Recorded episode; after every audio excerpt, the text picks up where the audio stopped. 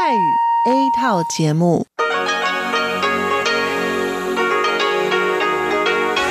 ที่นี่สถานีวิทยุเรดิโอไต้หวันอินเตอร์เนชันแนล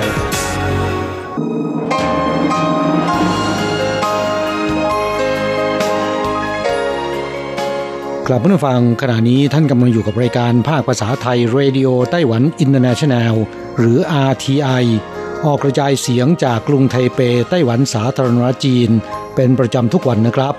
นอกจากรับฟังทางเครื่องรับวิทยุได้แล้ว ยังสามารถรับฟังรายการผ่านระบบออนไลน์ได้ที่ thai.rti.org.tw หรือที่ RTI Fanpage นะครับ ขอเชิญติดตามรับฟังรายการของเราได้ ตั้งแต่บัดนี้เป็นต้นไป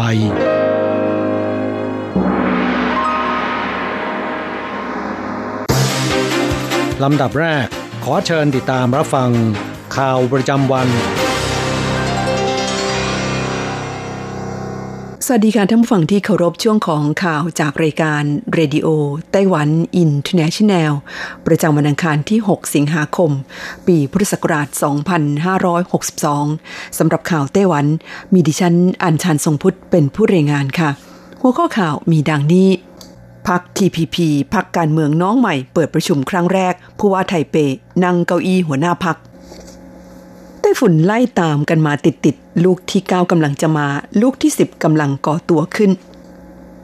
พบผู้ป่วยไข้เลือดออกรายแรกในนครเถาหยวนไม่เคยไปเขตระบาดที่ภาคใต้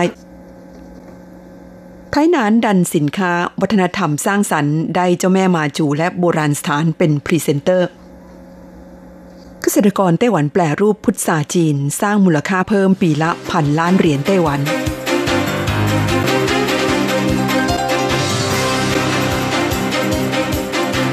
ต่อไปเป็นรายละเอียดของข่าวค่ะ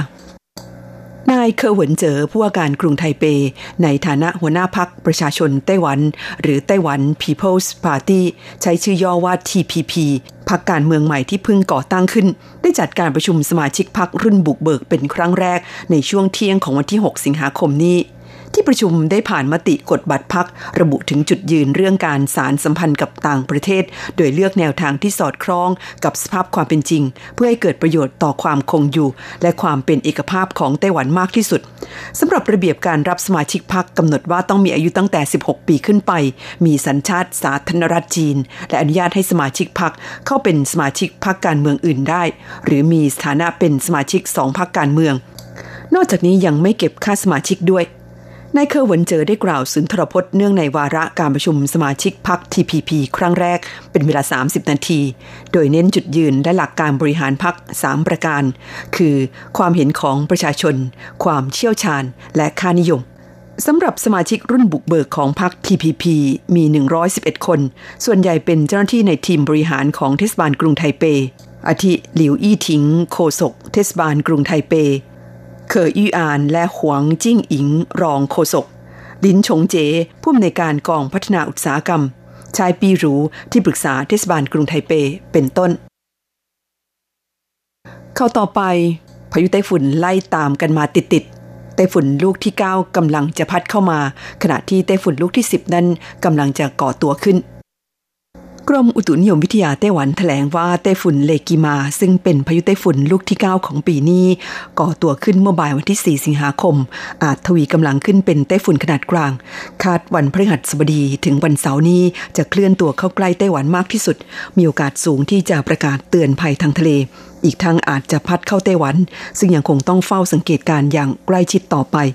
ขณะที่ไต้ฝุ่นเลกิมายังไม่พัดผ่านไป ทางด้านตะวันออกนั้นปรากฏย่อมความกดอากาศต่ำก่อตัวขึ้น คาดว่าอย่างเร็วที่สุดในวันที่ 6 สิงหาคมนี้จะทวีกำลังขึ้นกลายเป็นพายุไต้ฝุ่นลูกที่ 10 ของปีนี้ ซึ่งจะมีชื่อว่ากรอซา ตั้งโดยประเทศกัมพูชา หมายถึงนกกระซา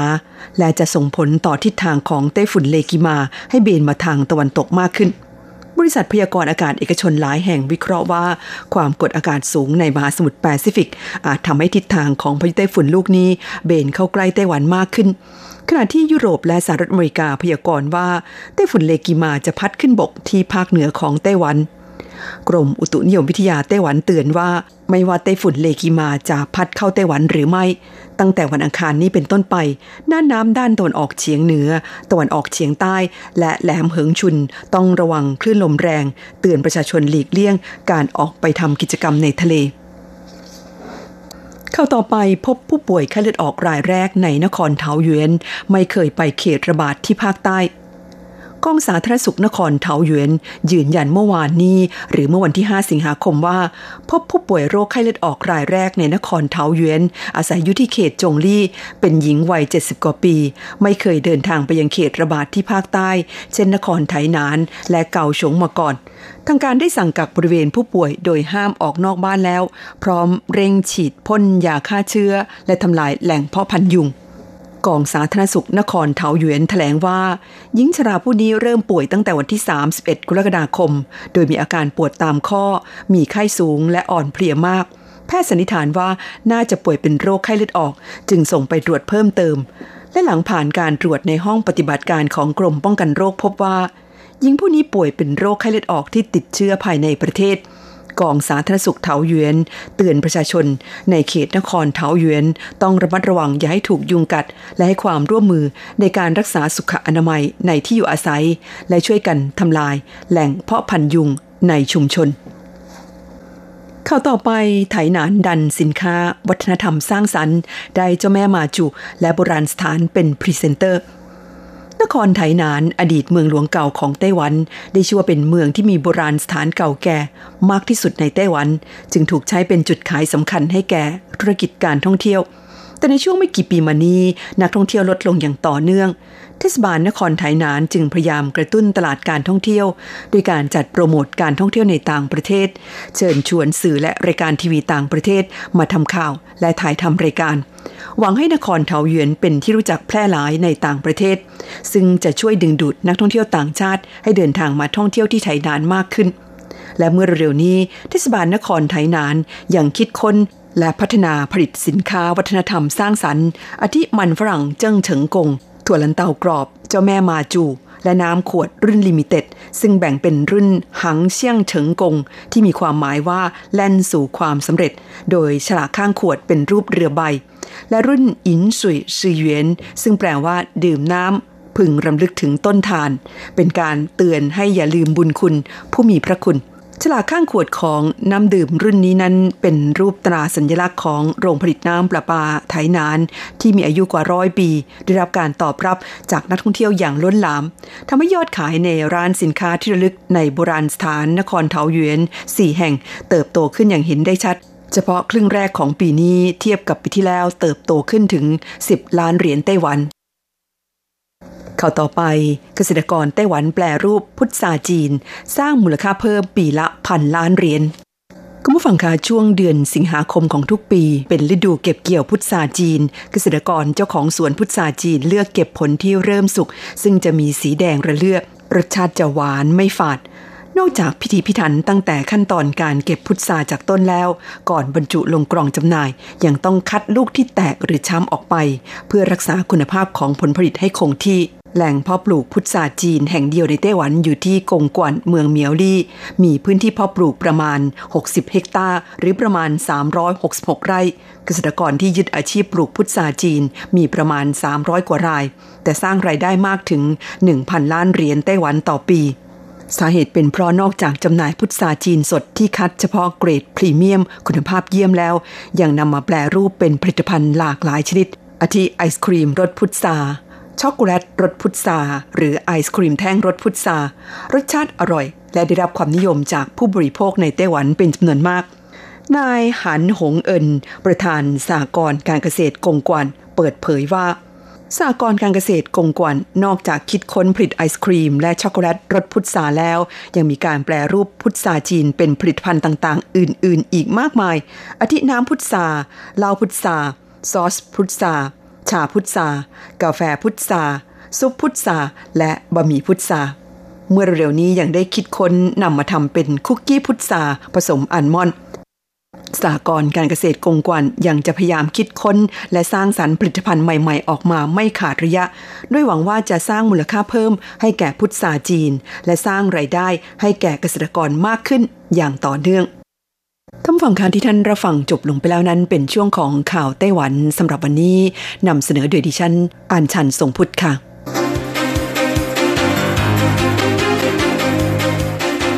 ต่อไปขอเชิญฟังข่าวต่างประเทศและข่าวจากเมืองไทยค่ะ สวัสดีครับคุณฟังที่รักและเคารพทุกท่านครับ สำหรับในช่วงของข่าวต่างประเทศและข่าวจากเมืองไทยในวันนี้นะครับ ก็มีผมกฤษณัยสายประพาสเป็นผู้รายงานครับ เรามาเริ่มต้นกันที่ข่าวคราวเกี่ยวกับสำนักข่าวยอนฮัฟในเกาหลีใต้ครับรายงานว่า คิมจองอึนนะครับผู้นำเกาหลีเหนือ เดินหน้ายิงขีปนาวุธนำวิถีอีก 2 ลูก เมื่อช่วงเช้ามืด เวลาประมาณตีห้ายีบสี่นาทีและตีห้ากับ 36 นาทีของวันนี้นะครับตามเวลาท้องถิ่น จากฐานยิงขีปนาวุธที่เขตควาอิว จังหวัดฮวังแห่ใต้ ทางภาคตะวันตกเฉียงใต้ของประเทศ ไปตกในทะเลตะวันออก ซึ่งนับเป็นการยิงขีปนาวุธโชว์แสนยานุภาพครั้งที่ 4 ของเกาหลีเหนือ ในระยะเวลาไม่ถึง 2 สัปดาห์ครับ หรือตั้งแต่วันที่ 25 กรกฎาคมที่ผ่านมา อีกทั้งการยิงขีปนาวุธของเกาหลีเหนือนั้นยังเป็นการยิงจากสถานที่ที่ต่างกันด้วยครับคณะเสนาธิการร่วมกองทัพเกาหลีใต้หรือ JCS นะครับแถลงว่า ขีปนาวุธนำวิถีพิสัยไกลทั้งสองลูกนั้นบินได้ไกลเป็นระยะทางถึง 450 กิโลเมตร และบินสูงถึงประมาณ 37 กิโลเมตร ด้วยความเร็วสูงสุดที่ประมาณ 6.9 มักขณะที่ทางการสหรัฐกำลังติดตามสถานการณ์แล้วก็หารือถึงความเคลื่อนไหวของเกาหลีเหนือ กับรัฐบาลเกาหลีใต้และญี่ปุ่นอยู่นะครับ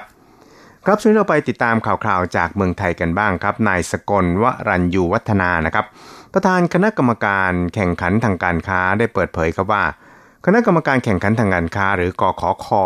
ได้ตัดสินคดีร้องเรียนผู้ประกอบธุรกิจ มีพฤติกรรมแข่งขันทางการค้าที่ไม่เป็นธรรมสามคดีครับ คดีแรกเป็นการห้ามขายสินค้าของคู่แข่งในตลาดเครื่องดื่มบำรุงกำลัง ที่ร้องเรียนเมื่อปี 2555 โดยตัวแทนจำหน่ายได้ร้องทุกข์ต่อกขอคอว่าบริษัท M150 จำกัด ห้ามตัวแทนจำหน่ายขายเครื่องดื่มบำรุงกำลังของคู่แข่ง หากไม่ปฏิบัติตามจะไม่ส่งสินค้าตรา M150 ทำให้ตัวแทนจำหน่ายเดือดร้อนนะครับครับหลังการสืบสวนพบว่าบริษัทมีความผิดจริง ตามพระราชบัญญัติการแข่งขันทางการค้า 2560 นะครับ เพราะบริษัท M150 ถือเป็นผู้มีอำนาจเหนือตลาด ถือเป็นการจำกัดการแข่งขันแทรกแซงการประกอบธุรกิจของผู้อื่นทำให้เสียหายและจำกัดการประกอบธุรกิจของผู้ร้อง จึงได้สั่งเปรียบเทียบปรับบริษัทและก็นายประธานชัยประสิทธิ์ กรรมการบริษัทรายละ 6 ล้านบาท รวมเป็นเงิน 12 ล้านบาท ซึ่งได้เปรียบเทียบปรับแล้วเมื่อวันที่ 1 สิงหาคมที่ผ่านมา เป็นผลให้คดีเลิกไปครับ ส่วนคดีที่2ครับเป็นพฤติกรรมทางการค้าที่ไม่เป็นธรรม ของผู้รับซื้อผลผลิตทางการเกษตรร้องเรียนเมื่อปีที่ผ่านมาโดยร้องเรียนว่าผู้รับซื้อผลผลิตทางการเกษตร จากเกษตรกรในจังหวัดแม่ฮ่องสอนและเชียงใหม่ 2 ราย กดราคารับซื้อผลผลิตทางการเกษตร และห้ามผู้รับซื้อรายอื่นเข้ามารับซื้อในพื้นที่ ส่งผลให้ผู้ประกอบการธุรกิจรายอื่น เสียหายทางธุรกิจ ซึ่งกขคนั้นได้สืบสวนสอบสวนแล้วพบว่าทั้งสองรายมีพฤติกรรมดังกล่าวจริงนะครับและสั่งปรับให้เป็นเงิน 50,000 บาทแต่จำเลยรับสารภาพจึงเหลือปรับเพียง 25,000 บาทครับส่วนคดีที่ 3 นั้นร้องเรียนเมื่อปี2554 ครับ โดยบริษัท Big C Super Center จำกัด หรือห้าง Big C และก็บริษัทเซนคาจำกัด หรือห้างคาฟูร้องเรียนว่าห้าง Tesco Rotus ได้โฆษณาในหนังสือพิมพ์ว่า ให้สิทธิพิเศษ 2 เท่าสำหรับลูกค้าที่ถือคูปองของคาฟูมาซื้อสินค้าที่ Tesco Lotus รวมทั้งห้าง Tesco Lotus ก็ได้แจกใบปลิวในพื้นที่ห้างคาฟูว่า สมาชิกบัตร Carrefour Wish มีโอกาสรับ 200 บาท หากสมัครเป็นสมาชิกบัตร Tesco Club Card นะครับ ซึ่งกขคตัดสินว่าโปรโมชั่นเพิ่มมูลค่าของคูปอง 2 เท่า เป็นการกระทำผิดตามมาตรา 29 แห่งพระราชบัญญัติการแข่งขันทางการค้า 2542 นะครับ ซึ่งเป็นการกระทำที่ไม่ใช่การแข่งขันโดยเสรีอย่างเป็นธรรม มีผลทำลายธุรกิจของผู้ประกอบการธุรกิจอื่น มีโทษจำคุกไม่เกิน 3 ปี หรือปรับไม่เกิน 6 ล้านบาท หรือทั้งจำทั้งปรับครับ แต่เมื่อมีการแก้ไขกฎหมายดังกล่าวใหม่เป็นพระราชบัญญัติแข่งขันทางการค้า 2560 ที่ปรับปรุงโทษตามมาตรา 29 ให้เหลือเพียงโทษปรับทางปกครอง ไม่มีโทษจำคุก จึงไม่สามารถนำโทษอาญามาปรับเป็นโทษปรับทางปกครองได้ จึงยกผลประโยชน์ให้จำเลย ส่งผลให้กขคนำเสนอยุติเรื่อง ส่งให้สำนักอัยการสูงสุดพิจารณาต่อไปครับ สุดท้ายเราไปดูข่าวเกี่ยวกับทางด้านการจัดการกับคดี Hopewell นะครับ ซึ่งทางนายเทิดพงษ์คงจันทร์ตุลาการศาลปกครองกลาง ให้บังคับคดี Hopewell ชนะคดีตามคำชี้ขาดของอนุญาโตตุลาการให้ภาครัฐจ่ายรวมถึงกว่า 12,000 ล้านบาทนะครับ พร้อมดอกเบี้ย 7.5%ต่อปี พร้อมคืนหนังสือค้ำประกันมูลค่า 500 ล้านบาท ที่ออกโดยธนาคารกรุงเทพ ตามมาตรา 75 แห่งพระราชบัญญัติจัดตั้งศาลปกครอง และวิธีพิจารณาคดีปกครอง 2542 นะครับ ในกรณีการยื่นคำขอให้ศาลปกครองพิจารณาคดีใหม่ จะต้องเข้าหลักเกณฑ์คู่กรณีไม่ว่าจะเป็นผู้ฟ้องหรือผู้ถูกฟ้องก็ดี หรือบุคคลภายนอกก็มีส่วนได้ส่วนเสีย หรืออาจถูกผลกระทบจากคดีนั้นมีคำขอตามหลักเกณฑ์ 4 ข้อนะครับซึ่งก็ได้มีการยื่นคำร้องขอให้พิจารณาคดีขึ้นใหม่ โดยขณะนี้อยู่ระหว่างการพิจารณาของศาลนะครับ ครับช่วยเราไปติดตามอัตราแลกเปลี่ยนระหว่างค่าเงินเหรียญไต้หวันกับเงินบาทและเงินเหรียญสหรัฐกันครับ หากต้องการโอนเงินบาท 10,000 บาท ต้องใช้เงินเหรียญไต้หวัน 10,000กับ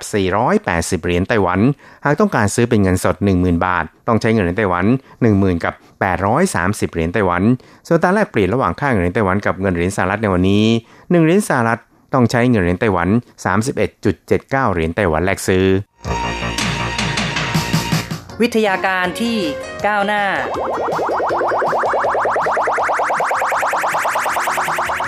ชีวิตความเป็นอยู่ที่ทันสมัย อะไรที่ใหม่ ๆ ล้ำยุค ขอเชิญติดตามในไต้หวันไฮเทคดำเนินรายการโดย แสงชัย กิตติภูมิวงศ์ คุณผู้ฟังครับพบกันอีกแล้วในไต้หวันไฮเทคนะครับ ผมแสงชัยครับ ในครั้งนี้เราจะมาคุยกันในหัวข้อ ศูนย์วิเคราะห์การประหยัดพลังงานช่วยโรงเรียนประถมในไทเปประหยัดค่าไฟกว่า 30,000เหรียญไต้หวัน กล่าวได้ว่าทางการของไต้หวันนั้นให้ความสำคัญกับการประหยัดพลังงาน ยิ่งปัจจุบันรัฐบาลก็มีนโยบายว่าจะเลิกใช้พลังงานนิวเคลียร์จึงต้องหาทางลดการใช้พลังงานป้องกัน ไม่ให้เกิดภาวะขาดแคลนกระแสไฟฟ้านะครับ ซึ่งบริษัทไต้หวันพาวเวอร์หรือว่าการไฟฟ้าไต้หวันนั้นก็มีการจัดตั้งศูนย์วิเคราะห์ประหยัดพลังงาน ที่ทางภาคเหนือ ภาคกลางแล้วก็ภาคใต้รวม 3 เขต เปิดให้บริการผู้ใช้ไฟฟ้าขนาดกลางแล้วก็ขนาดใหญ่ โดยที่บริษัท Taiwan Power นั้นจะเข้าไปช่วยในการวิเคราะห์ แล้วก็เสนอ แนวทางปรับปรุงเพื่อประหยัดพลังงาน เปิดให้ผู้ทำสัญญาใช้ไฟฟ้าในระดับ 500-800 กิโลวัตต์นั้น สามารถรับคำปรึกษาฟรีได้ที่จุดบริการในพื้นที่ต่างๆ บริษัทไต้หวันพาวเวอร์ก็มีการถแถลงข่าวนะครับ ในช่วงปลายเดือนกรกฎาคม ก็บอกว่ามีการจัดพนักงานวิเคราะห์ เพื่อการประหยัดพลังงาน 60 คน ออกไปตระเวนเยี่ยมเยือนผู้ใช้ไฟฟ้า โดยจะมีการนำเครื่องมืออุปกรณ์ ในการตรวจวัดประสิทธิภาพ การใช้ไฟฟ้านำมาประกอบข้อมูลของสถานีเครือข่ายไฟฟ้า แรงดันสูง ซึ่งก็สามารถที่จะวิเคราะห์ได้ว่า โรงงานที่ไปเยี่ยมเยือนหรือว่าสถานประกอบการที่พนักงานของบริษัทไต้หวันพาวเวอร์ไปเยี่ยมเยือนนั้น ใช้ไฟฟ้าอย่างไรบ้าง มีประสิทธิภาพดีหรือเปล่านะครับ จากนั้นเนี่ยก็จะเสนอ solution หรือว่าเสนอวิธีการนะครับ ให้ลูกค้า ปรับเปลี่ยนสัญญาการใช้ไฟฟ้า หรือว่าปรับปรุงอุปกรณ์ไฟฟ้า หรือปรับเปลี่ยนขั้นตอนการผลิตที่เหมาะสมเพื่อลดการใช้พลังงาน หรือว่าเพื่อการจ่ายกระแสไฟฟ้าในอัตราที่เหมาะสม บริษัทไต้หวันพาวเวอร์เปิดเผยว่าโรงเรียนหลายแห่งของไต้หวันนั้น ก็มีการติดตั้งเครื่องปรับอากาศใหม่ จึงมีการใช้กระแสไฟฟ้าเพิ่ม ทางบริษัทก็จะช่วยวิเคราะห์สภาพการใช้ไฟฟ้า แล้วก็ให้คำปรึกษา เพื่อการบริหารจัดการไฟฟ้าที่เหมาะสม และจะช่วยวินิจฉัยว่าควรทำสัญญากำหนดปริมาณค่าไฟฟ้าอย่างไร จึงจะประหยัดเงินมากที่สุด เป็นการช่วยลดภาระค่าไฟฟ้า ซึ่งในปีที่ผ่านมาเนี่ยทางบริษัทไต้หวันพาวเวอร์ก็บอกว่า โรงเรียนทั่วไต้หวันนั้น 195 แห่งทำสัญญาปริมาณไฟฟ้าที่ไม่เหมาะสมครับ ก็คือว่า ปกติเนี่ยนะครับทางการไฟฟ้าของไต้หวัน หรือว่าบริษัทไต้หวันพาวเวอร์นี้ ก็จะทำสัญญากับลูกค้าว่า ถ้าใช้ปริมาณไฟฟ้า เท่านี้นี่นะครับก็จะจ่ายเหมารายเดือนเท่าไรบางคนทำสัญญาในปริมาณมากเกินไปก็จ่ายเกินเหตุนะครับ แต่ถ้าเกิดว่าทำปริมาณทำสัญญาปริมาณน้อยเกินไป ก็กลายเป็นว่ามีส่วนเกิน ในส่วนเกินนั้นก็จะมีต้นทุนที่สูงเกินไปนะครับ เพราะฉะนั้นเนี่ยการวิเคราะห์ปริมาณที่เหมาะสมนั้นก็ถือว่าเป็นเรื่องที่ มีความสำคัญ ทางบริษัทไต้หวันพาวเวอร์ก็ได้บอกว่ามีการยกตัวอย่างนะครับ คือโรงเรียนประถมหลงอานกับโรงเรียนประถมกูถิงของกรุงไทเป ได้เข้าร่วมโครงการวิเคราะห์ประสิทธิภาพการใช้ไฟฟ้า และทางบริษัทไต้หวันพาวเวอร์ก็เสนอแนวทางในการปรับปรุง จึงสามารถประหยัดค่าไฟได้ ซึ่งในเดือนมิถุนายนกับกรกฎาคมของปีนี้เนี่ย สามารถประหยัดไฟได้เกินกว่า 30,000 เหรียญไต้หวันครับ ก็ถือว่าเป็นจำนวนมากนะครับ เพียงแค่ 2 เดือนก็ประหยัดได้เยอะเลยครับ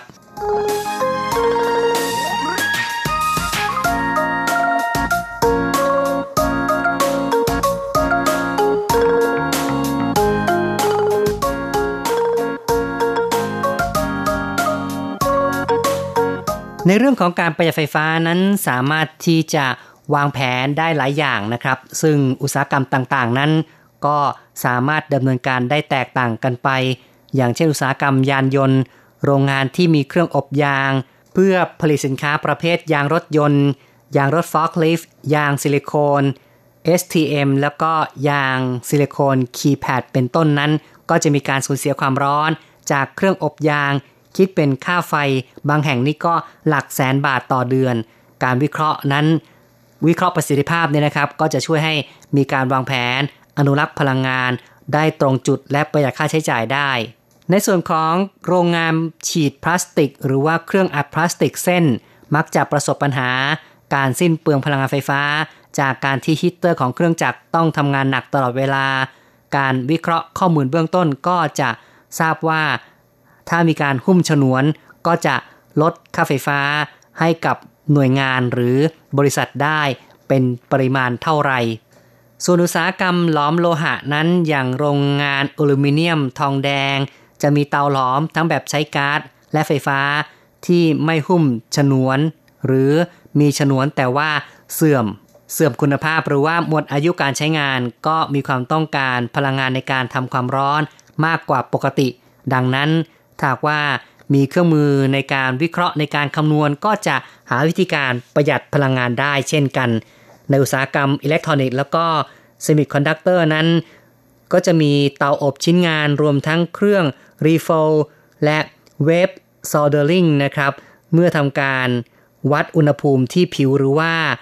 ที่เครื่องที่ฝาเครื่องก็จะมีอุณหภูมิสูงกว่า 80 องศา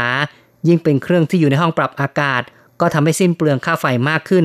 เพราะฉะนั้นเนี่ยถ้าว่ามีการวางแผนในด้านการผลิตที่ดี ก็สามารถที่จะประหยัดพลังงานได้เช่นกัน คุณผู้ฟังครับ นี่ก็เป็นการยกตัวอย่างนะครับ อุตสาหกรรมต่างๆ นั้นก็สามารถที่จะหาทางประหยัดไฟฟ้าได้แตกต่างกันไป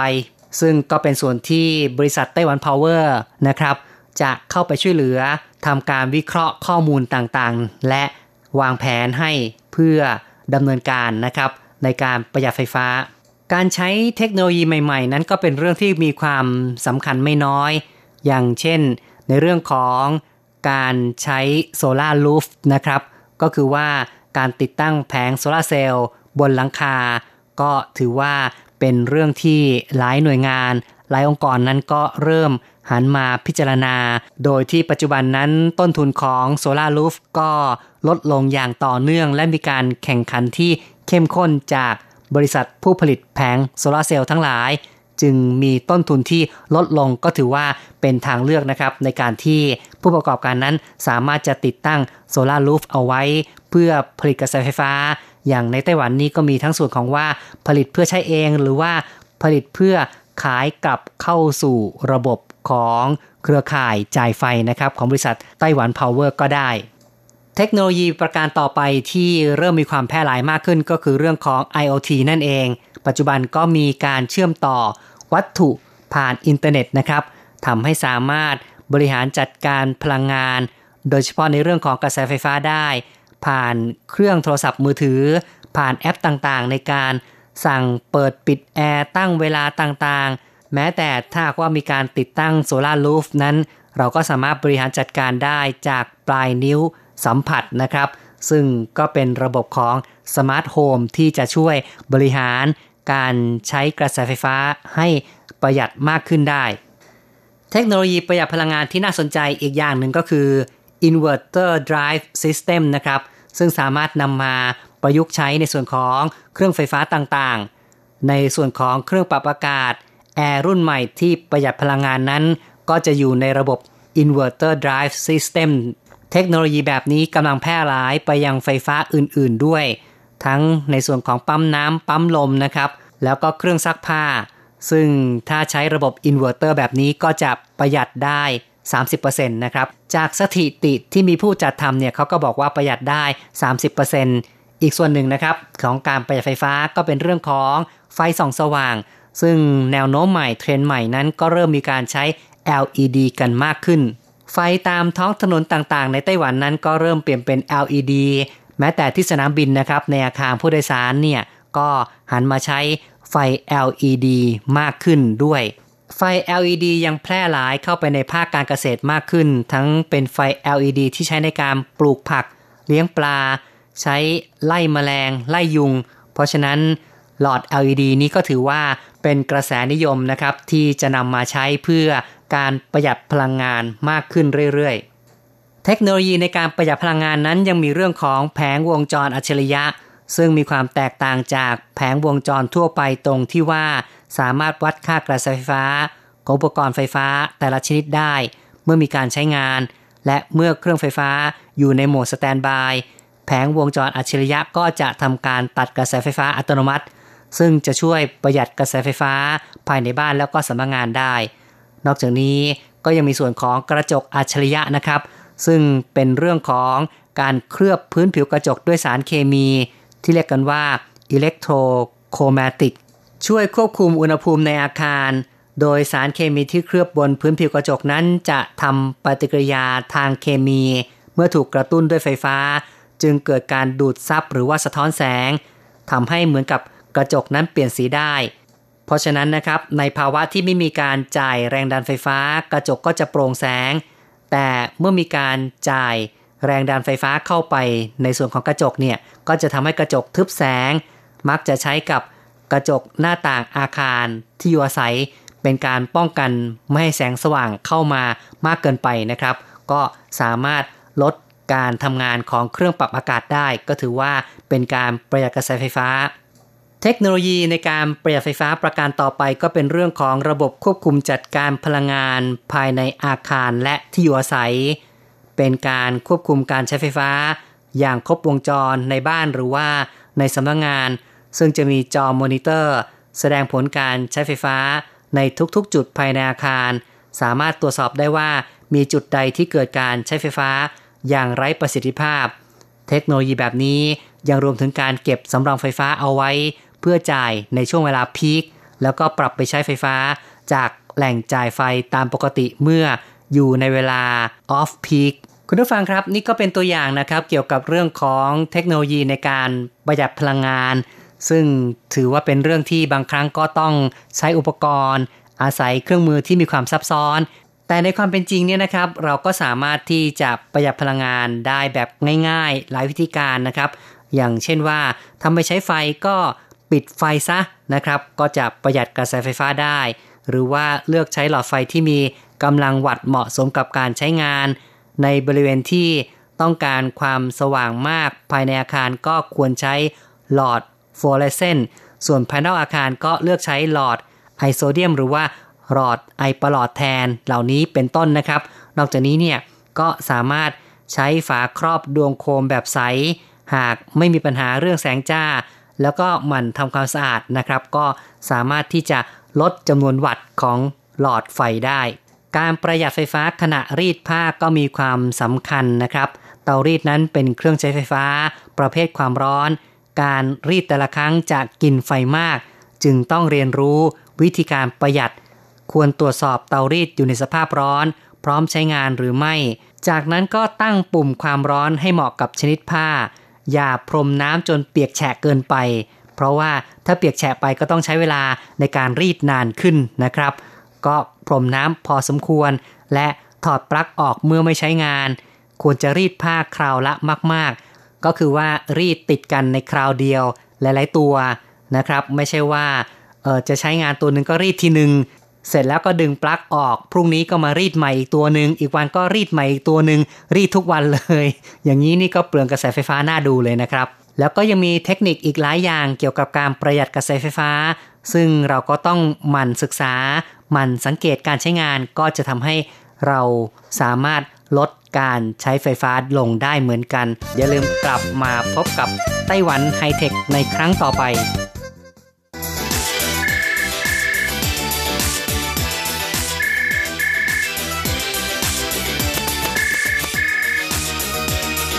ที่นี่มีเรื่องราวมากมาย ที่นี่มีสิ่งที่น่าสนใจ เราเชื่อว่าที่นี่มีสิ่งที่คุณอยากรู้ อยากเห็น อยากสัมผัส ที่นี่ไต้หวัน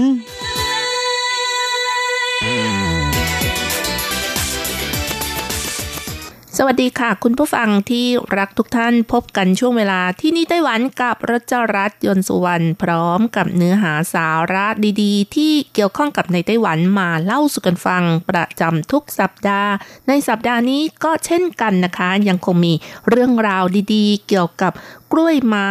ออนซิเดียมที่ส่งไปขายประเทศญี่ปุ่นมาเล่าสู่กันฟัง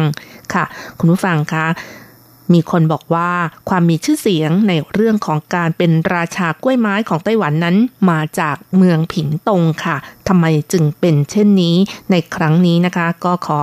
นำเบื้องหลังมาเล่าสู่กันฟัง สาเหตุที่กล่าวแบบนี้นะคะ ก็ต้องบอกว่ากล้วยไม้ออนซิเดียมทุก สิบก้านที่ขายไปยังประเทศญี่ปุ่นนะคะ ก็มี 9 ก้านค่ะ มาจากเมืองพิงตง ซึ่งเป็นแหล่งรวบรวมกล้วยไม้ออนซิเดียมของไต้หวันนั่นเองค่ะแล้วก็ในเรื่องของการขนส่งกล้วยไม้ออนซิเดียม ทางเรือจากไต้หวันไปยังประเทศญี่ปุ่น ก็มีเทคนิคการรักษาความสด อีกทั้งยังสามารถประหยัดค่าขนส่งนับร้อยล้านเหรียญไต้หวัน ถ้าเปรียบเทียบกับการขนส่งทางอากาศค่ะ แล้วก็ยังสามารถเอาชนะคู่ค้าได้ ซึ่งก็คือไทยนั่นเองค่ะ จนแม้แต่ประเทศเนเธอร์แลนด์นะคะ ก็ต้องยกนิ้วนับถือว่าเก่งจริง ๆ นะคะค่ะภายใต้แสงอาทิตย์ที่สาดส่องในเมืองผิงตงทางภาคใต้ของเกาะไต้หวันเกือบทั้งปีทำให้การปลูกกล้วยไม้ออนซิเดียมออกดอกได้อย่างงดงามค่ะ ยิ่งช่วงที่ผลิดอก เต็มที่สภาพที่เห็นราวกับดอกไม้กำลังสวมชุดสีเหลืองที่สดใสเต้นระบำอยู่ในสวนสวยมากเลยนะคะ บางคนก็บอกว่ากล้วยไม้ออนซิเดียมดูแล้วเหมือนกับหญิงสาวเต้นระบำบนช่อดอกไม้ และมีชื่อเล่นว่ากล้วยไม้หญิงสาวเต้นระบำนะคะ เป็นไม้ดอกที่นิยม เนื่องจากกลิ่นหอมที่ฟุ้งกระจายไปเต็มห้องได้อย่างง่ายดายค่ะ กล้วยไม้ออนซิเดียมจะเจริญเติบโตได้ดีนะคะ เมื่อได้รับแสงสว่างและอุณหภูมิ อุณหภูมิระหว่าง 10 ถึง 24 องศาเซลเซียส และกล้วยไม้ออนซิเดียมที่ปลูกในเมืองผิงตง สามารถส่งเป็นไม้ตัดดอกสูงสุดปีละ เกือบ 30 ล้านก้านค่ะ มูลค่าการส่งออกสูงสุดประมาณ 700 ล้านเหรียญไต้หวันต่อปี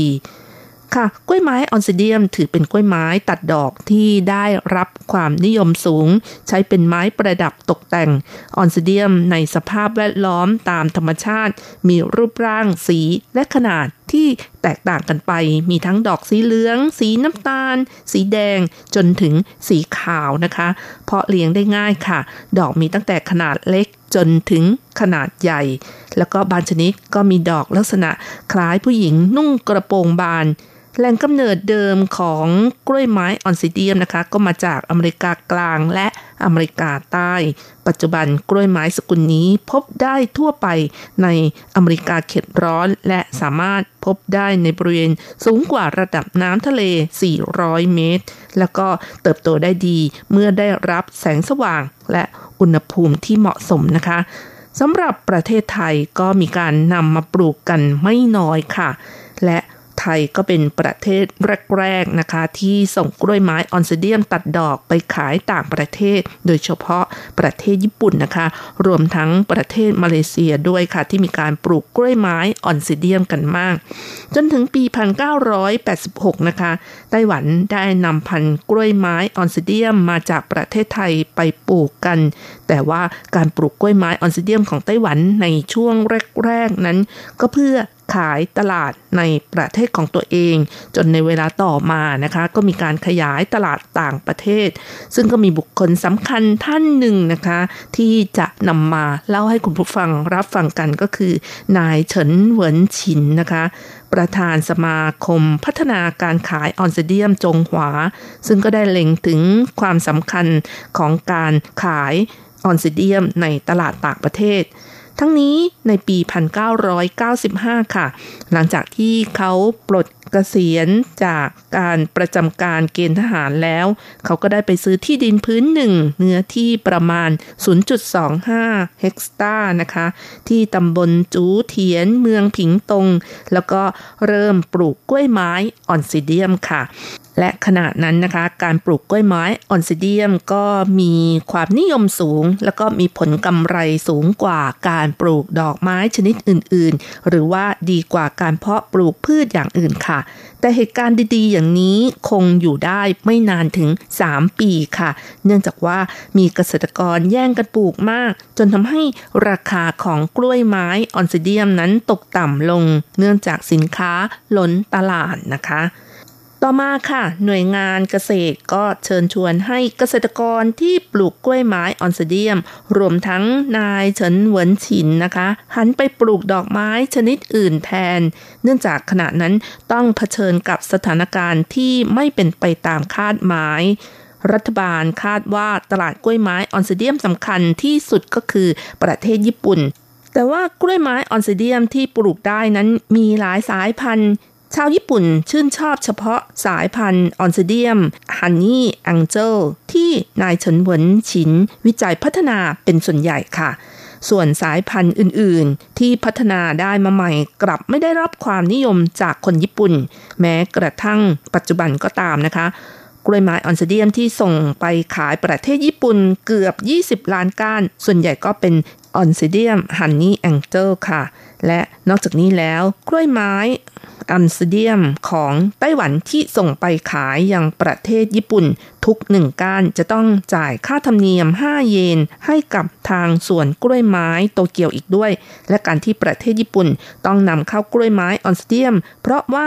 ในประเทศญี่ปุ่นนั้นปลูกกันน้อยประมาณ 5%เท่านั้นที่ปลูกที่จังหวัดฟุกุโอกะและโอกินาวา ที่เหลืออีก 95%ค่ะ ต้องนำเข้ามาจากต่างประเทศ และกล้วยไม้ออนซิเดียมที่นำเข้า 10 ก้าน ก็จะมี 9 ก้านค่ะ ที่นำเข้ามาจากไต้หวันนั่นเองนะคะ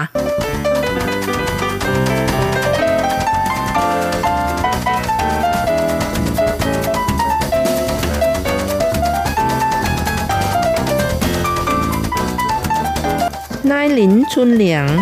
นักวิชาการกรมเกษตรและอาหารกล่าวว่า ประเทศไทยเป็นศูนย์กลางขนส่งทางอากาศในเอเชียแปซิฟิก สายการบินที่บินผ่านประเทศไทยมีมากกว่าในไต้หวันค่ะ ต้นทุนการขนส่งทางอากาศก็ถูกกว่าไต้หวันซะด้วย ถ้าหากไม่สามารถปรับเปลี่ยนข้อเสียเปรียบที่ได้นะคะ กล้วยไม้ออนซิเดียมของไต้หวันคงไม่มีอนาคตแน่นอน เพราะฉะนั้นจะต้องทำอย่างไรเพื่อเอาชนะอุปสรรคนี้นะคะนายเฉินหวนฉิน ผู้เกษียณจากการเป็นทหารประจำการก็คิดว่า ถ้าไม่ส่งกล้วยไม้ออนซิเดียมโดยทางอากาศ ก็เปลี่ยนไปส่งทางเรือ มีความเป็นไปได้หรือไม่ ถ้ามีการจัดการทุกขั้นตอนที่ดี เพราะไต้หวันนั้นมีศักยภาพในการพัฒนาการเกษตร รับรองว่าสามารถส่งออกดอกไม้สดที่ยังคงความสดและความสวยงาม โดยขนส่งทางเรือไปยังผู้บริโภคชาวญี่ปุ่นได้แน่นอนนะคะ นายเฉินหงจื้อ ลูกชายของนายเฉินเหวินชินก็บอกว่า ปัจจุบันสถิติการขนส่งดอกไม้สดโดยทางเรือไปที่ประเทศญี่ปุ่น นานที่สุดประมาณ 28 วัน แต่ดอกไม้ที่ส่งไปนั้นก็ยังคงมีความสดและมีความสวยงามอยู่ หากใครก็ตามที่มีโอกาสเข้าไปชมการแพ็คห่อกล้วยไม้ออนซิเดียมของแผนกการผลิตกลุ่มที่ 3 ตำบลจูเทียนเมืองผิงตง ก็พบว่า เขาเลือกเวลาช่วงเช้ามืดในการตัดดอก จากนั้นแผนกแพ็คห่อต้องเตรียมลดอุณหภูมิของดอกไม้ด้วยการรดน้ำนะคะ แล้วก็ผ่านแผนกขจัดหนอนแมลง แล้วก็ใส่ตัวรักษาความสดที่ทางหน่วยงานเกษตรพัฒนาขึ้นมา ซึ่งก็ต้องบอกว่าทุกขั้นตอนของการทำนั้นจะต้องมีมาตรฐานเดียวกันนะคะ และมีการกำหนดว่าหากพนักงานแผนกการผลิตส่วนใดส่งมอบกล้วยไม้ออนซิเดียมที่ไม่ได้มาตรฐานนะคะ จนกลายเป็นสินค้าที่ขายในประเทศ และในส่วนของเงินที่ขายได้นั้น จะต้องกลายมาเป็นของบริษัททั้งหมด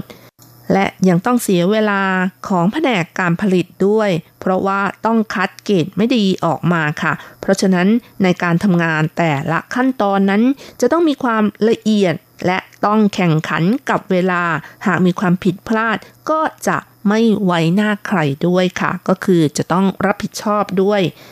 อย่างไรก็ตามนะคะ ก็ยังมีปัญหายากอีกประการหนึ่ง ของการขนส่งทางเรือ ซึ่งก็คือการส่งสินค้าคอนเทนเนอร์เดียว เพื่อเป็นการลดต้นทุนค่ะ ก็คือคอนเทนเนอร์หนึ่งเอาเฉพาะกล้วยไม้ออนซิเดียมอย่างเดียวนะคะ และทางที่ดีที่สุดก็ต้องเลือกตู้คอนเทนเนอร์ที่มีขนาดใหญ่ที่สุดคือ 40 ฟุตนะคะ เพราะว่าต้นทุนถูกที่สุดซะด้วย แต่ปัญหามีอยู่ว่าแผนกการผลิตนั้น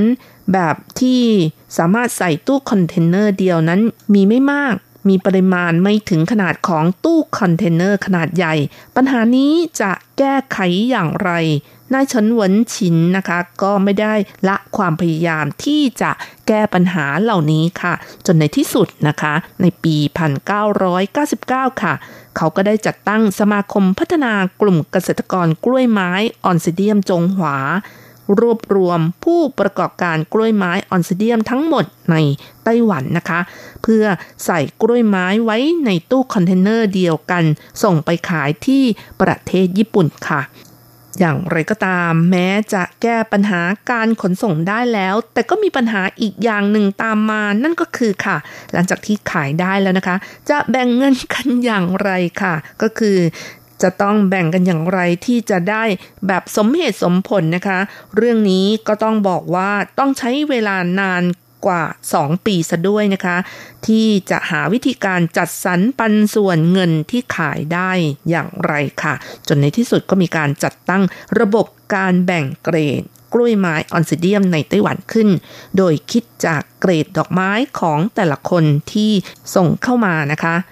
รวมทั้งปริมาณของดอกไม้ค่ะ ถ้าดูตัวเลขจากกระดานดำของกลุ่มเกษตรกรกลุ่มที่ 3 ตำบลจูเทียน ก็พบว่า เกษตรกรผู้ปลูกกล้วยไม้ออนซเดียมได้รับเงินจากการแบ่งที่ไม่เหมือนกันค่ะ บางคนก็แบ่งได้แค่3 0 0แสนเหรียญไต้หวัน แต่ก็มีบางคนนะคะ ได้ถึง 3 ล้านเหรียญไต้หวัน อันนี้ก็ต้องบอกว่าขึ้นอยู่กับเกรดของดอกไม้นั่นเองค่ะ ถ้าปลูกได้ดอกไม้เกรดคุณภาพยิ่งดี ก็จะได้รับเงินยิ่งเยอะนะคะ นายเฉินหงจื้อก็ยังบอกด้วยว่ามีสมาชิกบางคนคิดว่าการแบ่งเกรดแบบนี้ไม่ยุติธรรม เขาก็เลยบอกว่าเงินก็ให้ยืนดูอยู่ข้างๆ ในขณะที่แบ่งเกรดก็แล้วกันนะคะ คอยดูว่าตัวเองนั้นปลูกดอกไม้ที่ได้นั้นจัดอยู่ในเกรดไหน เพราะแต่ละขั้นตอนของการทำงานล้วนเปิดเผยอย่างโปร่งใสค่ะ ซึ่งสิ่งนี้เองนะคะก็ทำให้เกษตรกรผู้ปลูกกล้วยไม้ออนซเดียม ทั้งทางภาคกลาง ภาคใต้รวมตัวกันได้ค่ะ เนื่องจากเกษตรกรผู้ปลูกมี น้ำหนึ่งใจเดียวกัน จึงทำให้กล้วยไม้ออนซิเดียมของไต้หวัน สามารถเปลี่ยนไปขนส่งทางเรือได้อย่างราบรื่นในเวลาต่อมาค่ะ แม้ว่าจะต้องใช้เวลานานถึง 4 วัน ในการขนส่งไปที่ตลาดค้าส่งประเทศญี่ปุ่นก็ตามนะคะ แต่ว่าคุณภาพและความสดใหม่ของดอกไม้ก็ไม่แพ้ กล้วยไม้ออนซิเดียมของไทยที่ส่งโดยทางอากาศนะคะ อีกทั้งยังลดต้นทุนได้ก้านละ 5 เหรียญไต้หวันอีกด้วยค่ะ อันนี้ก็ถือว่าประสบความสำเร็จไม่น้อยนะคะ ซึ่งจากสถิติของปีที่แล้ว ส่งกล้วยไม้ออนซิเดียมของไต้หวันจำนวน 22 ล้านก้าน สามารถเพิ่มศักยภาพการแข่งขันกล้วยไม้ไต้หวันได้ด้วย การลดค่าขนส่งได้มากถึง 110 ล้านเหรียญไต้หวัน ว้าว อันนี้ก็ถือว่าประสบความสำเร็จนะคะ จนสามารถนำมาเป็นตัวอย่างนำร่องการส่งดอกไม้สดชนิดอื่น ๆ ไปต่างประเทศค่ะ เอาละค่ะ คุณผู้ฟังเวลาของรายการหมดลงแล้วค่ะ อย่าลืมค่ะ กลับมาติดตามเรื่องราวดีๆ กับรจรัสได้ใหม่ สัปดาห์หน้าเวลาเดียวกันในช่วงเวลาที่นี่ไต้หวันสำหรับวันนี้บายบาย ขอให้ทุกท่านมีความสุขนะคะ สวัสดีค่ะ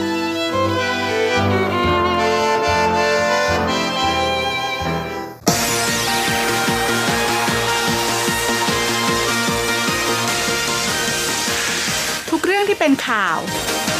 ทุกเรื่องที่เป็นกระแสในสังคมไต้หวัน เราจะจับมาเล่าให้คุณฟังทุกสัปดาห์ที่ RTI ผ่านมุมมองของคนรุ่นใหม่ กับรายการมิติใหม่ไต้หวัน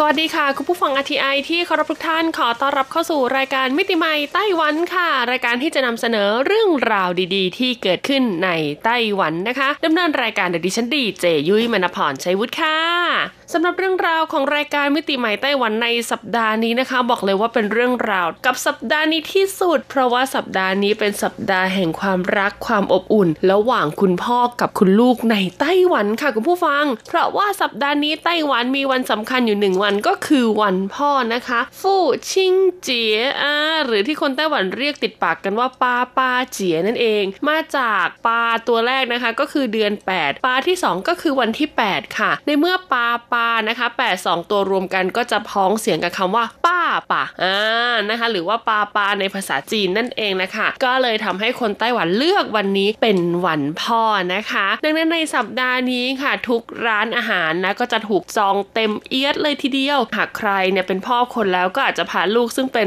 ลูกเล็ก ๆ อยู่อะไรอย่างนี้นะคะ ไปเที่ยวตามสถานที่ต่างๆ เพราะว่าแต่ละสถานที่ในสัปดาห์นี้เนี่ยเขาก็จะมีการจัดกิจกรรมที่เกี่ยวข้องกับวันพ่อของไต้หวันด้วยนะคะ ซึ่ง RTI ของเราเองค่ะ ก็ไม่ได้ตกกระแสวันพ่อแต่อย่างใดหากใครจำได้ค่ะ เราประกาศไปตั้งแต่ต้นเดือนกรกฎาคมแล้วนะคะ ว่าเราก็มีการจัดกิจกรรมวันพ่อควบกับวันแม่ด้วยอ่าเพราะว่าที่ประเทศไทยเองวันที่ 12 สิงหาคมก็เป็นวันแม่แห่งชาติถูกไหมในขณะที่ไต้หวันก็มีวันพ่อนะคะ ดังนั้นเราก็เลยจัดงานควบกันเลยค่ะ เป็นงาน RTI สารสายใจสายใยรักสู่พ่อลูกนะ และก็นอกเหนือจากการพาคุณพ่อนะคะ ไปเที่ยวตามสถานที่ต่างๆ ไปทานอาหารไปทำกิจกรรมแล้ว สิ่งหนึ่งที่ขาดไม่ได้ค่ะสำหรับใครที่อาจจะโตแล้วอย่างยุ้ยเองนะคะ หากไม่มีเวลาอยู่ไกลกันคุณพ่ออาจจะอยู่อีกเมืองนึง เราอยู่อีกเมืองนึงนะคะ เราก็สามารถส่งความสุขหรือว่ามอบความรักให้กับคุณพ่อได้ด้วยการโทรไปหาคุณพ่อค่ะ บอกคุณพ่อว่ารักคุณพ่อนะคะ หรือว่าจะส่งเป็นข้อความผ่านไลน์ผ่านโซเชียลมีเดียต่างๆนะคะ ให้คุณพ่อรับรู้ถึงความรักของเราก็ได้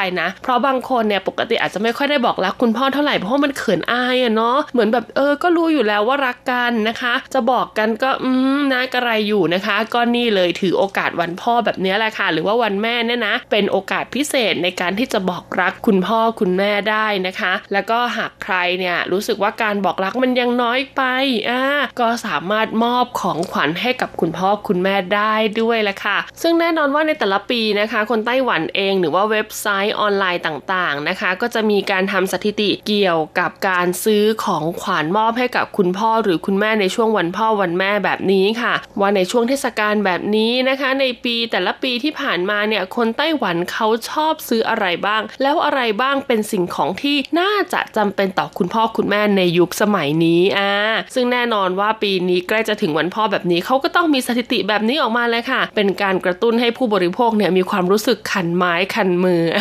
อยากจะซื้อของขวัญสักชิ้นมอบให้กับคุณพ่อ ไปดูกันดีกว่าค่ะว่าปีนี้ผลสำรวจของเขามีบอกมาว่ายังไงบ้าง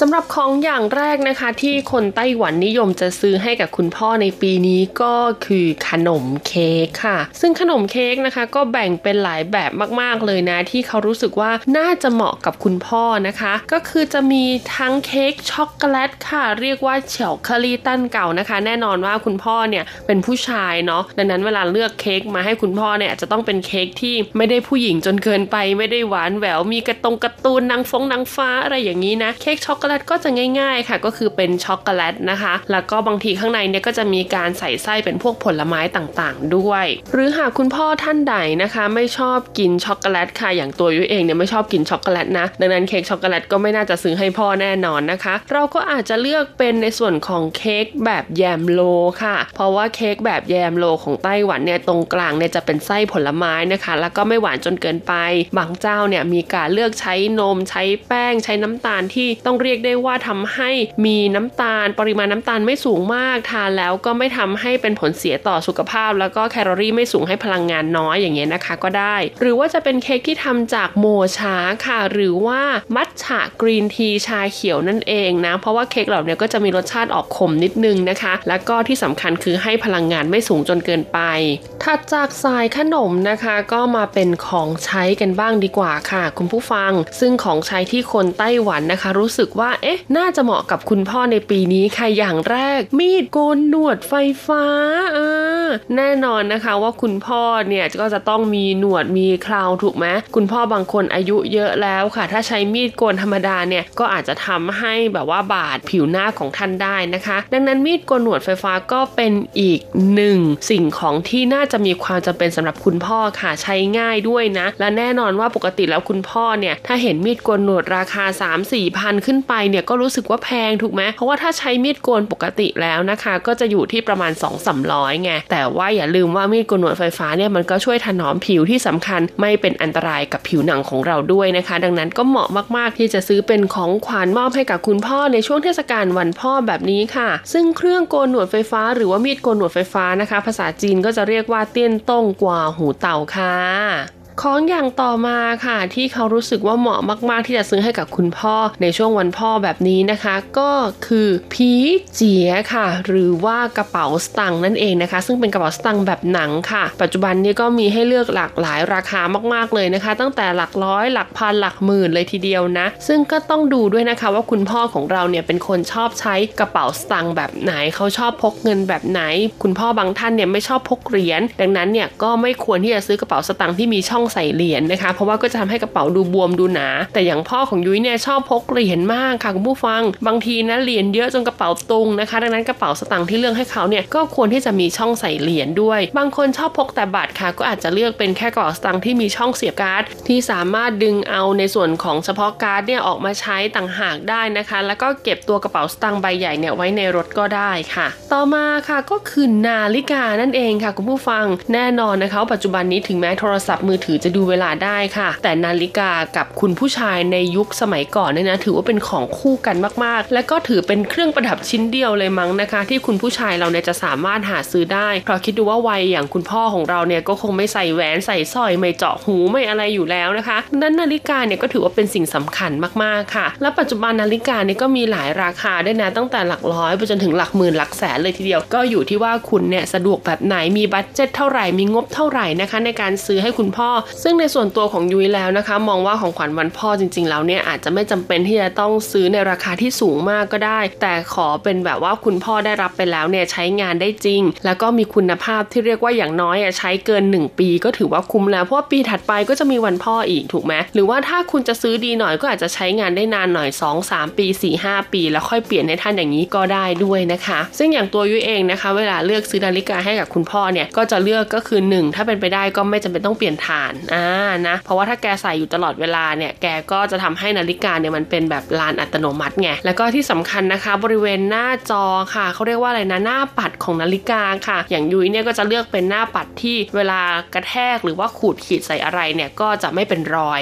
นะคะ เพราะว่าคุณพ่อเนี่ยค่อนข้างลุยลุยนิดนึงนะงานที่เขาทำเนี่ยก็ค่อนข้างลุยต้องเดินทาง ดังนั้นถ้าเราซื้อเป็นนาฬิกาที่หน้าปัดเนี่ยบอบบางมาก ๆ ก็อาจจะทำให้กระจกเนี่ยเป็นรอยไว แล้วก็ทำให้มองเห็นเลขหน้าปัดนาฬิกาเนี่ยไม่ชัดเจนนะคะ เขาก็อาจจะไม่อยากใช้งานได้ถัดจากนาฬิกาค่ะก็เป็นอีกหนึ่งของขวัญที่จะทำให้คุณพ่อของเราเนี่ยรู้สึกผ่อนคลายได้นะคะ ภาษาจีนก็คืออ้านหมัวจีค่ะ หรือว่าอ้านหมัวอีก็ได้นะคะ ต้องบอกเลยว่าปัจจุบันเนี่ยมีเยอะมากแล้วก็ราคาเนี่ยไม่ได้แพงอย่างที่คิดเลยนะ อย่างถ้าเป็นพวกอ้านหมัวอีอย่างเงี้ยนะคะ เดี๋ยวนี้ก็ตัวละแบบหลักพันก็มี คือคุณสามารถซื้อเป็นแบบว่าเอาไปวางไว้บนเก้าอี้ที่เขานั่งเป็นประจำหรือว่าวางไว้บนโซฟาอีกทีก็ได้นะคะ หรือว่าจะจะซื้อเป็นเก้าอี้แยกออกมาอีกต่างหากก็ได้ ซึ่งเดี๋ยวนี้ก็ตัวละไม่กี่หมื่นนะ แล้วก็มีพวกแบบผ่อนศูนย์เปอร์เซ็นต์ on top อะไรเหล่านี้นะคะ แล้วก็ที่สำคัญไต้หวันเนี่ยมีบริการส่งถึงบ้านด้วย คุณสามารถไปทดลองนั่งตามห้างสรรพสินค้าได้ก่อน แล้วก็สั่งซื้อกับเขา แล้วเขาก็จะส่งมาที่บ้าน ส่งไปที่บ้านคุณพ่ออ่าเป็นการเซอร์ไพรส์นะคะ หรือว่าบางคนคุณพ่อขับรถอย่างยุ้ยเนี่ยก็จะซื้อแบบอันเ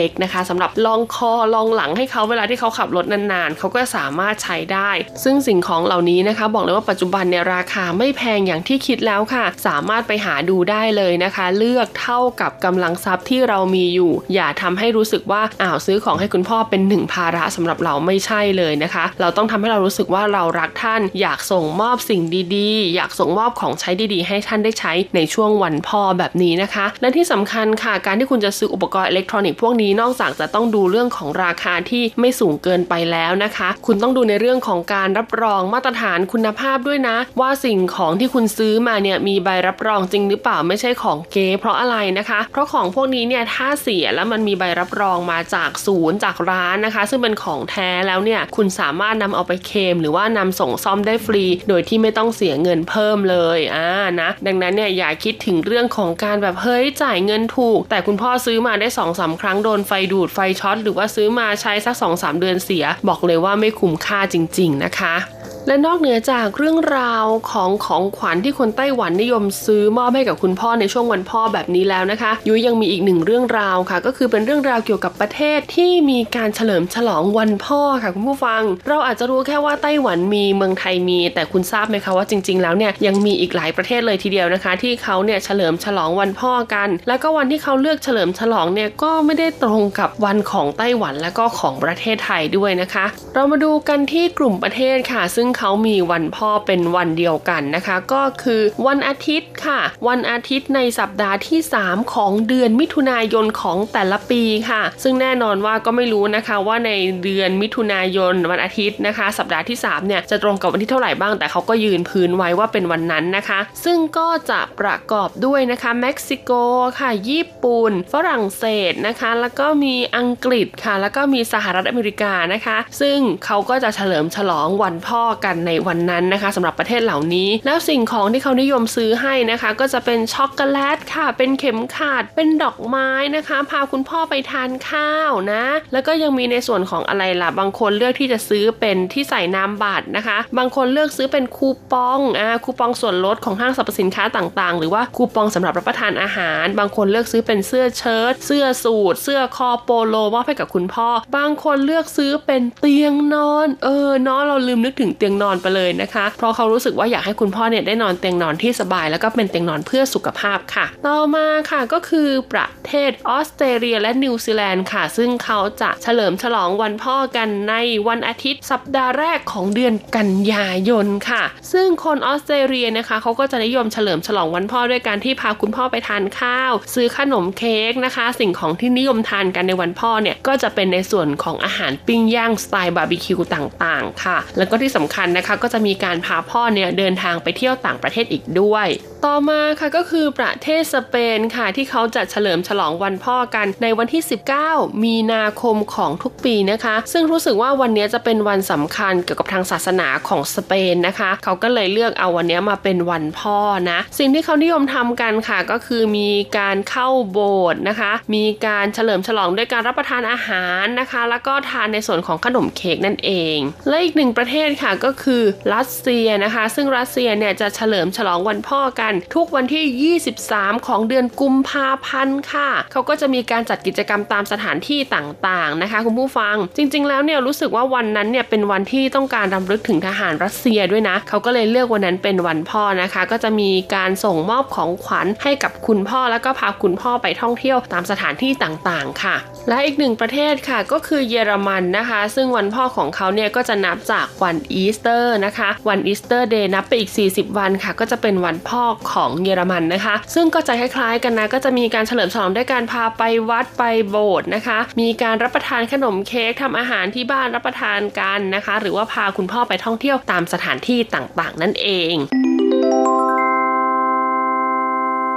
เป็นยังไงกันบ้างคะสำหรับเรื่องราวของวันพ่อนะคะ ดังนั้นในโอกาสวันพ่อของไต้หวันแล้วก็วันแม่ของไทยที่จะมาถึงแบบนี้ค่ะยุ้ยอยากให้ทุกคนแสดงความรักกับคุณพ่อคุณแม่ในรูปแบบในวิธีการที่เป็นตัวของเราเองมากที่สุดค่ะ เราไม่มีเงินไม่มีทองไม่เป็นไรค่ะคำว่ารักพ่อค่ะ รักแม่ค่ะ หรือว่าอ้อมกอดนะคะ หอมแก้มคุณพ่อคุณแม่ทำในสิ่งที่ปกติแล้วเราอาจจะไม่เคยทำให้ท่านมาก่อน เพียงเท่านี้คุณพ่อคุณแม่เราก็ดีใจแล้วก็มีความสุขไปตลอดทั้งปีแล้วล่ะค่ะสำหรับวันนี้หมดเวลาแล้วพบกันใหม่สัปดาห์หน้า สวัสดีค่ะ ใดๆ โลกนี้ไม่มีเทียบเทียม อุ่นอกอ้อมแขน อ้อมกอดแม่ตะกอง รักเจ้าจึงปลูก รักลูกแม่ย่อมห่วงใย ไม่อยากจากไปไกล